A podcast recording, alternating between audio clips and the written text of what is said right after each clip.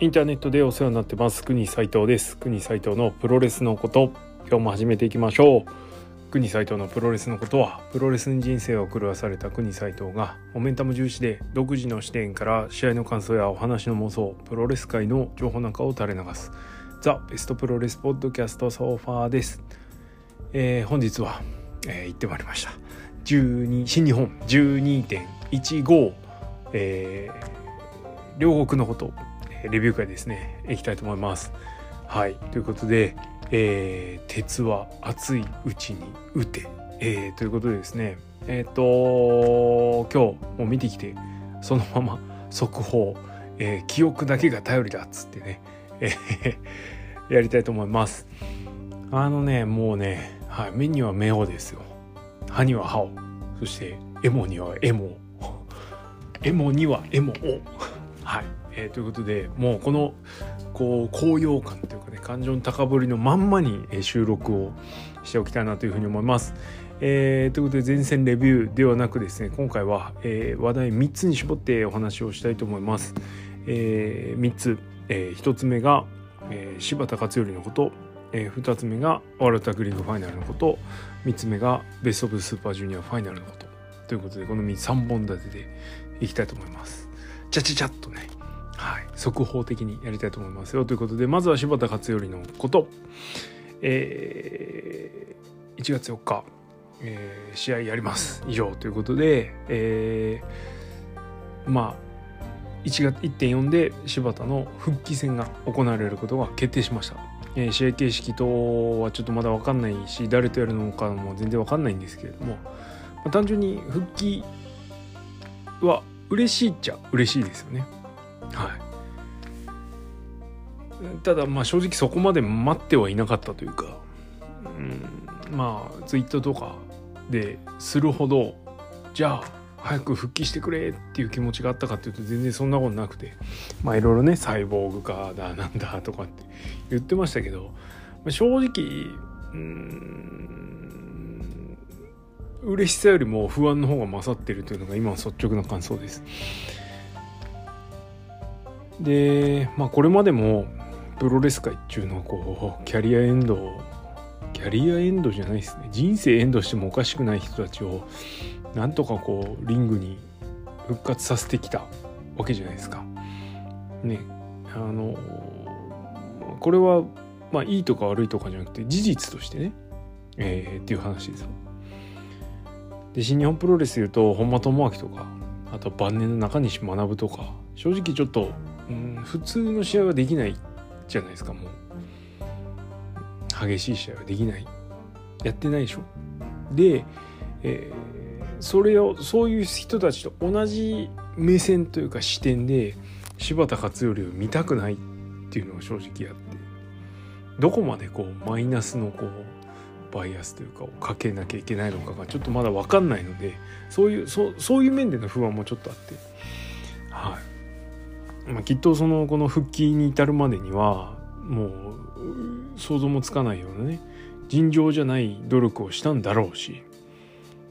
まあ、実際その復帰は勝手に決められるものじゃないから会社とか、まあ、メディカル的にもね、えー、俺じゃ及びつかないような高度な判断があったんだと思うんです。はいまあ、なのでで本人がやる気になってるからこれはもう受け入れるしかないし頑張ってほしいんですけど。まあねそれでもちょっと不安があるっていうのは正直なところですよね。あの普通の怪我や病気じゃないんで。きっとねまあある程度こう限られた枠の中で新しいスタイルを柴田勝頼っていうのは見せてくれるんだろうなとはいうふうに思います。でそれがもしかしたらめちゃめちゃ新しいものかもしれないし今まで見れなかったものを見せてくれるかもしれない。はい。そういう期待は確かにあります。頑張ってほしいしなんですけどまあ不安があるっていうのは間違いないところかなというところです。でまあこの気持ち的にはねあの仲良くしてる仲間が似たようなっつうとあれですけど脳の病気を患っちゃってはいでまあ今に至ってるというのが気にしてるのは、まあ、少なからずあるかなという感じです。はい。まあいずれにしてもねあのリングの上で悲劇だけは見たくないので、まあ、そうならないようにまあいろいろ考えてやってくれるんだとは思ってますが、はい、まあね余計なこうなんだろう。心配を先立たせて楽しめるもの楽しめなくなっちゃうとちょっと残念なのでまあ大好きな選手が復帰してますから期待して待ちたいなというふうに思います。でもまだ不安だな。はい。というのは正直なところです。はい。ただ、えー、一言。とりあえずおめでとうございますと言っておきたいと思います。はい。えー、ちょっと暗くなっちゃったね。続いてワールドタッグリーグファイナルです。えー、ワールドタッグリーグが、えー、結局セミファイナルに回るという形になりました、えー、対戦カードは後藤義橋対、えー、イービル、えー、高橋裕次郎というイービル高橋裕次郎がまさかファイナルにまで来るとは正直ちょっと思わなかった。思わなくなかった。来ると思ってました。いやちょっとなかなかやっぱちょっと想像できんなという感じだったんですけど。はい。まあでもねこれ当てた方いたんで後でちょっと発表させていただきますが。はい。えー、そんなこんなで行われたワールドタッグリーグのファイナルなんでございますけれども、えー、試合としてはまあ集大成的なねあの今年の試合になったかなと、えー、後藤義橋は基本的に押されるチーム、えー、イービル裕次郎はまあ絶対的なヒールという形になってます。で特にヒール側ハウス・オブ・トーチャーはうんまあ、賛否両論の火がすごく際立っているという状態の中それでも戦い方を変えずにここまで来ました、まあ、その回あってか、うん、テンポが良くなってる。反則介入のテンポが良くなってる、えー、なんつってもダラダラしてない。ちんたら入らないようにはなってるかなというふうに思いました。なんでテンポが小気味がいい、えー、それから引き際ですね。やられっぷりがいい。ここがポイントかなというふうに思いました。まあ、なのでこの試合まあいろいろありましたけれどもほぼノーストレスで見ることができました。まあ、その一因としてイービルが面白いっていうのは 少なからずあると思うんですけど、はい、吠えながらね相手に突っ込んでいくと絶対死ぬっていう のとか結構ありましたね。それからやっぱり特筆ポイントとしては高橋裕次郎は完全にバイプレーヤーに徹してたのであまりこの試合目立たなかったかなと。ああいうところあったんですけど裕次郎じゃなくて 吉橋ですね。吉橋がやっぱり素晴らしかったですね、えー、チョップの威力それから大きな声を出してね会場全体に伝わる気迫。いや一昔前じゃ考えられないですよ。本当成長しましたね。はい。えー、つくづくそれを感じるような試合でした。で後藤義橋に関しては、えー、気が付いたらタックのねあの第一人者というか、えー、デンジャラス・セッカーズ。になんなら続くチームかなもう今の新日本プロレス作戦線では。となりました。レバー6人タッグの、えー、前チャンピオン、はこの石井義橋石井後藤後藤義橋どの組み合わせでも、まあ、なかなかいい試合をするというのがポイントだったんですけれどもようやくなんだろう成長チームというかができたかなという感じですね。えー、なんか面白い名前の2プラトがいっぱいあったりするんですけれどもえー、っとフィニッシュに至る前までのところで2つほどですねよくわかんねえ必殺技があってまあ前からやってるやつですねあの裏 GTR を後藤がやるときに、えー、吉橋が足を持つバージョン。それから今日フィニッシュになった奈落って技らしいんですけどフルネルソンバスターを吉橋がやりながらその足を後藤が持ってるバージョン。まあ足を持ちますね。はい。あとはあの消灯ですよね。ファイナルカットの足持ちバージョン。まあ足を持つことで足を先につけさせないで背中頭から落とすという、はい、受け身がより取りにくい体勢で技をかけるというのが多分この2人の定番化してる流れだと思うんですけれども。そのですねその裏 GTR とのやつとフィニッシュの奈落がちょっとですねなんか技の形ちゃんと決まってるんですかねあれ。特にフィニッシュがあそれフィニッシュになるんだみたいなねちょっとぐちゃぐちゃっとしてたんでなんか高いとこからとりあえず落としたなと思ったんですよ。で実際技入る時の形がキラーボムだったんでえ？お前ら使っちゃうのって一瞬ちょっと思ったんですけどまさかそれはなかったですか、まあ、似たような技にはなってましたね。はい。えー、ちょっとそこがなんなら残念だったかなというかああそれで終わるんだみたいな感じになったんで。はい。とはいえですね、えー、この試合非常に面白かったです、えー、ベビーフェイスの後藤義し特に吉橋の頑張るマンぶりそれからイービル裕次郎プラスティック統合の無法者ぶり、はい、が非常によく噛み合ってですね、はいえー、最後いい散りっぷりをイービル裕次郎組がして、はい、無事後藤義橋が優勝ということになりました。これで、えーまあ、リングの上でねあのワールドタッグリーグの最終戦でデンジャラステッカーズから後藤義橋にねお前らドームで待ってるから上がってこいよっつった約束が果たされるということになりました。はい、期待したいですねこの一戦もね。はい。ということで、えー、ワールドタッグリーグのファイナルは後藤義橋組の優勝で終わりました。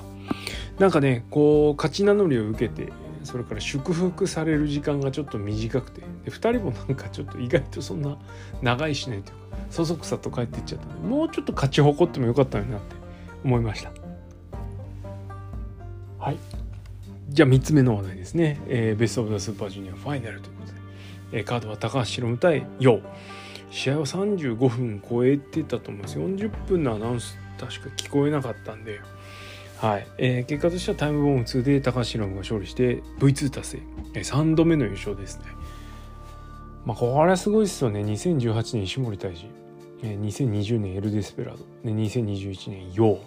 ウしかもベストのヨウですね。いや完全無欠のジュニアの牽引者。あという感じに改めてなったかなという感じですえー、試合の方ちょっと振り返っていくと、えー、ちょろっと覚えてるのは序盤ロックアップから入ってまあスタンダードなちょっとルチャっぽいレスリングをしてでその後、まあジャパニーズスタイルというか髪の毛スタイルなのかもしれないですけどレスリングをもうちょいもう一候補すると。でそれが終わったらじゃあこれはどうだいっていう感じでルチャをやる。はい、でそれ終わってじゃあ次は俺だっつって打撃合戦に入る、はい、この辺ですね。徐々にこう組み上げていく感じ、はい、非常に面白かったですね、えー、両者が譲れないポイントをしっかり出しながらはい。えー、そのなんだろう今まで学んできたものを一つずつ確認し合うかのように攻防がこう重ねられていくというところで、はい、非常に興味深く見ることができました。で基本的に要はカウンターやられて立ち上がる姿を見せる典型的なベビーフェイス。カウンター型の選手なので、まあ、なんで、まあ、結構お客さんがやきもきしちゃう部分があって。でそれになおかつね声がちょっと足りないのでなかなかこう見てる側も感情を乗せにくい、うん、っていうのがありました。でキャラクター的にもそんなにね劇場型じゃないのであの激しい感情の情ね。なのでやっぱねお客さんの支持が得にくいという感じだったんですけれどもまああの終盤ある天気というかショーの乱入があのそのちょっと前からもう来てたかな、はい、流れが来ていやショーちょっとあのなんだろうなショーじゃねえや。要は身体能力が決して高いわけでもないし変な話他の選手よりもじゃあこの部分が特筆して優れているっていうのがない選手だと思うんですね。なんで跳躍力も人並みスピードも人並みなのですごくジュニアっぽくないというかジュニアっぽくなさを感じさせるような感じだったんですけどもまあ去年のファイナルと比べたらこの日はだいぶジュニアっぽさを感じる試合になってたかなという感じです。はい、久々にベスト・オブ・スーパージュニアしてんなって思いました。で、えー、ショーが乱入してきて、うん、まず用を襲うと。っていうか、これ、よくよく考えたらあれなんですよね。あの、用が裏切った人みたいになってるけど、裏切った人ショーで、裏切った人から裏切られた人が必要に嫌がらせを受けてるっていう、最悪の状態ですよね。ほんと厄介ですね。しかもね一回負けちゃったけどもう次で退けたからね。もう来んなよって感じなのにまた来るってはい。非常にしんどい状況になってます。陽視点からいくとね。で、えー、ヒロムもに「どうぞ」2連覇どうぞみたいな感じでやるけどふざけんなって当然言いますわなせっかく頑張って試合していい試合作ってたのにみたいな。ということでノーコンテストの要求も退けられ後藤義足が助けに来て。いう感じだったんですけどこの時のマイクがですね、まあ、今までのショーを見てる身からしたら本当にちゃんとできるようになったな感情がこもっている、はい、ドスの聞いた声でね「帰れ!」っつって、はい、素晴らしかったと思います。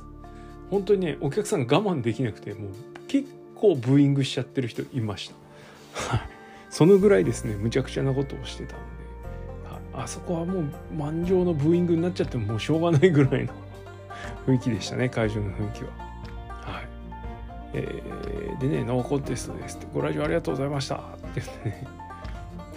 お帰りください。みたいな帰れみたいな感じになってたんですけど。まああの今日はこれで残念ながらおしまいです。みたいな締めが初期レッスル1を思い出させるというか。初期レッスル1のヒールユニットデスペラードのやつらですね。思い出させるまともに試合しないで介入して「はいじゃあ今日終わりです」みたいな、はい、いう感じでちょっとねノスタルジーも感じながら楽しませてもらいました、はい、ショーの乱入。はいえー、でそこから天気にねなんとか2人リングに戻ってこう這いつくばってか、えー、復活して。でドロップキックの交換がめちゃめちゃ良かったですね正面飛びのドロップ。まあ正直2人とも特に陽は2人ともってことないか。エルボーでっていう視点で見ると陽もショーもそんなに強くないんですね。なんですけどこのドロップキックの強さっていうのがまあ吹っ飛び方も相まってるのかもしれないですけど非常によく見えましたね。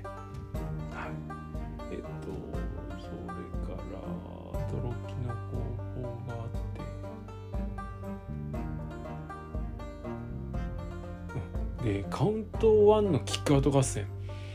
まあ、そこまで打撃決して強くないんですけどやっぱり両国ぐらい大きい会場になるとあんまそれが気にならないんですよね。はい、なので両者本当に譲らない展開っていうのを随所にこう見せてきた盛り込んできたなとこのカウント1合戦しかり。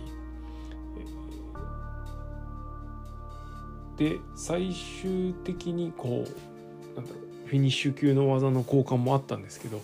途中笑っちゃうぐらいですねお互いの技がかからないスポットがあってかわす耐えるかわす耐えるかわす耐える耐えるかわすみたいなちょっとねいい加減どっちか決めるみたいな感じになって見てました。最後ね最後ですよ。あの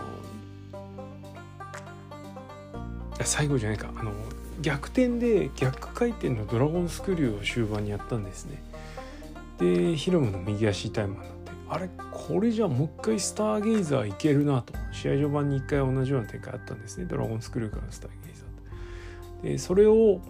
えー、後半にもう一回設置できる展開持ってきたなと思ったんですよ。なんでスターゲイザーが陽の技として余ってるっていう頭でずっと見てたので。まだいけるまだいけると頑張れよと思って見てました。まあ基本要ペットですでえー、まあお互い大技を出し合う中でやっぱりね炸裂したあの陽の5スタークラッチ。あれはねザックとか真田がもうヘビーの方で積み上げてきた技なのでロープハンドのブリッジっていうのはもう結構フィニッシュ級のポピュラーな技になってきました。でそれに要はちょっとブリッジもあんまきれくないんですけど相手の腕を押さえてねよりこうフォールを硬くするっていうことで持ってきてるのが5スタークラッチなんですけどもこれの切れ味が抜群でした。なんならもう3入ったんじゃねってくらい抜群でしたね。この前に設置された、えー、ドラゴンスープレックスホールドも、まあ、ほぼほぼ完璧な感じだったのでいやーってほしかったですけどねただなんとかカウント2.99999で返して、えー、最後はヒロムが、えー、トラスキックラリアットタイムボム2で試合を締めるという形になりました。えー、ヨーの5スタークラッチは去年のデスペラードの LS クレロ試合終盤に出た丸め込み技を思い出させるかのような感じでまああの時も今日も大会悔しいっていう感情には変わりはないんですけれども。まあヒロムがジュニアの牽引者としてやるべきことをやったというか見せるべきことを見せて、えー、たので、まあ、去年とも少し試合展開の試合の進め方も変わってたし、まあ、特にやっぱりねあのヤングライオンの時の、うん、2人の因縁っていうと言い方あれになっちゃうけど関係性っていうのがさらにあったので、まあ、そういうのを感じさせるヤングライオン時代を感じさせる攻防もあったんでうん悔しいという反面まあいっか。とりあえず今日はヒロムでいっかみたいな諦めもついたかなという試合でしたまあただねどっちも悔しいことには変わりないのでね次大舞台で是非あのヒロム破ってほしいなと思うその時はね盛り上がるめちゃめちゃ盛り上がれるんだろうなと思ってはい見ておりました。はいってな感じで、えー、ヒロムよう期待を裏切るというかいい方向に裏切る、えー、ベストボート級の試合を見せてくれてまあショーの欄にありましたけどはい無事高橋宏夢が V2 達成ということになりました、まあ、改めて言いますが今年の優勝に関してはそこまでネガティブだったりうんなんだよって気持ちになってないです。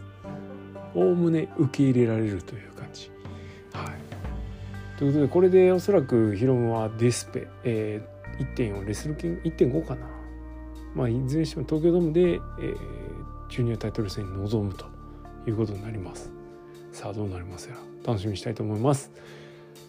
はい。てな感じで両国大会非常に面白かったですね。やっぱりあのヒロムという素晴らしいこう相手がいてでしかもね攻めにかなりあのストロングポイントを持ってる選手なので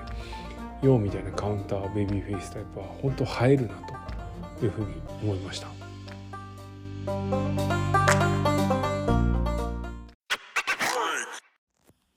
はい、えー、ということでちょっとちょっと途切れちゃったんですけれども すいません失礼しました。えー、ということでえっ、ー、とようなプロレスねあの、もっと触ってみたいなもっと深掘りしたいなと思ったらまあ、あんまり大きくファイトスタイル変わってないので、ぜひ、一昨年のベストオブザスーパージュニアあたりをチェックしていただけるといいんじゃないでしょうか。と思います。はい。えー、今回のプロレス、いいなと思ったら、要チェックやで、つってね。はい。って感じです。それから最後、えー、このベストオブザスーパージュニアワールドタッグリーグに向けて予想をしていただきました。えー、応募ちょっと少なかったんですけれども、はい。ブコとトトセブンですね。えー、なんと1人。当てた方がいらっしゃいます。えー、ジュニア高橋宏夢の優勝、えー、タグリーグ後藤義橋の優勝、そしてベスト・オブ・スーパージュニアがメインという、この3連単を当てた方。はい。プゴトリスの方、結構フォローしてる方多いんじゃないですかね。マンヘモさんが、えー、受賞されました。おめでとうございます。はい、マンヘモさんね、あの 予想がことごとく外れるムーブが、ほんとすごくて この人の予想は全部外れるんだろうなとか思いながら見てたんですけど舐めてましたね。はい。3連単ですよ。素晴らしいですね。はい。是非あのちょっと商品の方ですね。お渡ししたいなと思いますので。どうやらなんかこれ指針ですけど完全にここから。あの 居住地域が近そうなので是非ね一度どっかでもし嫌じゃなければお会いしてねお渡ししたいなというふうに思います。飯でも食いながら。ぜひよろしくお願いします。はい、えー、ということで、まあ、やもさん、大当たりおめでとうございます。はい、ってな感じで、なんだかんだ、最後は盛り上がって終われたかなというふうに思います。はい、えー、またね、ぜひ、あの、ご感想などありましたらお寄せいただければはい、ご紹介させていただきたいと思いますのでよろしくお願いします。えー、いつもね、スクニサイトのプロレスのことはリスナーの皆様のリアクションガソリンです。意見、感想、予防、質問などありましたら、質問箱もしくはハッシュタグプごとでお寄せください。えー、それから、徳のプごと、えー、月額300円スタンド FM の方でやっております。もしよろしければそちらもサブスクってみてください。本編よりもより濃い話が聞ける内容となっておりますので、よろしければどうぞてな感じで今日はこの辺でおしまいにしときましょう。ありがとうございました。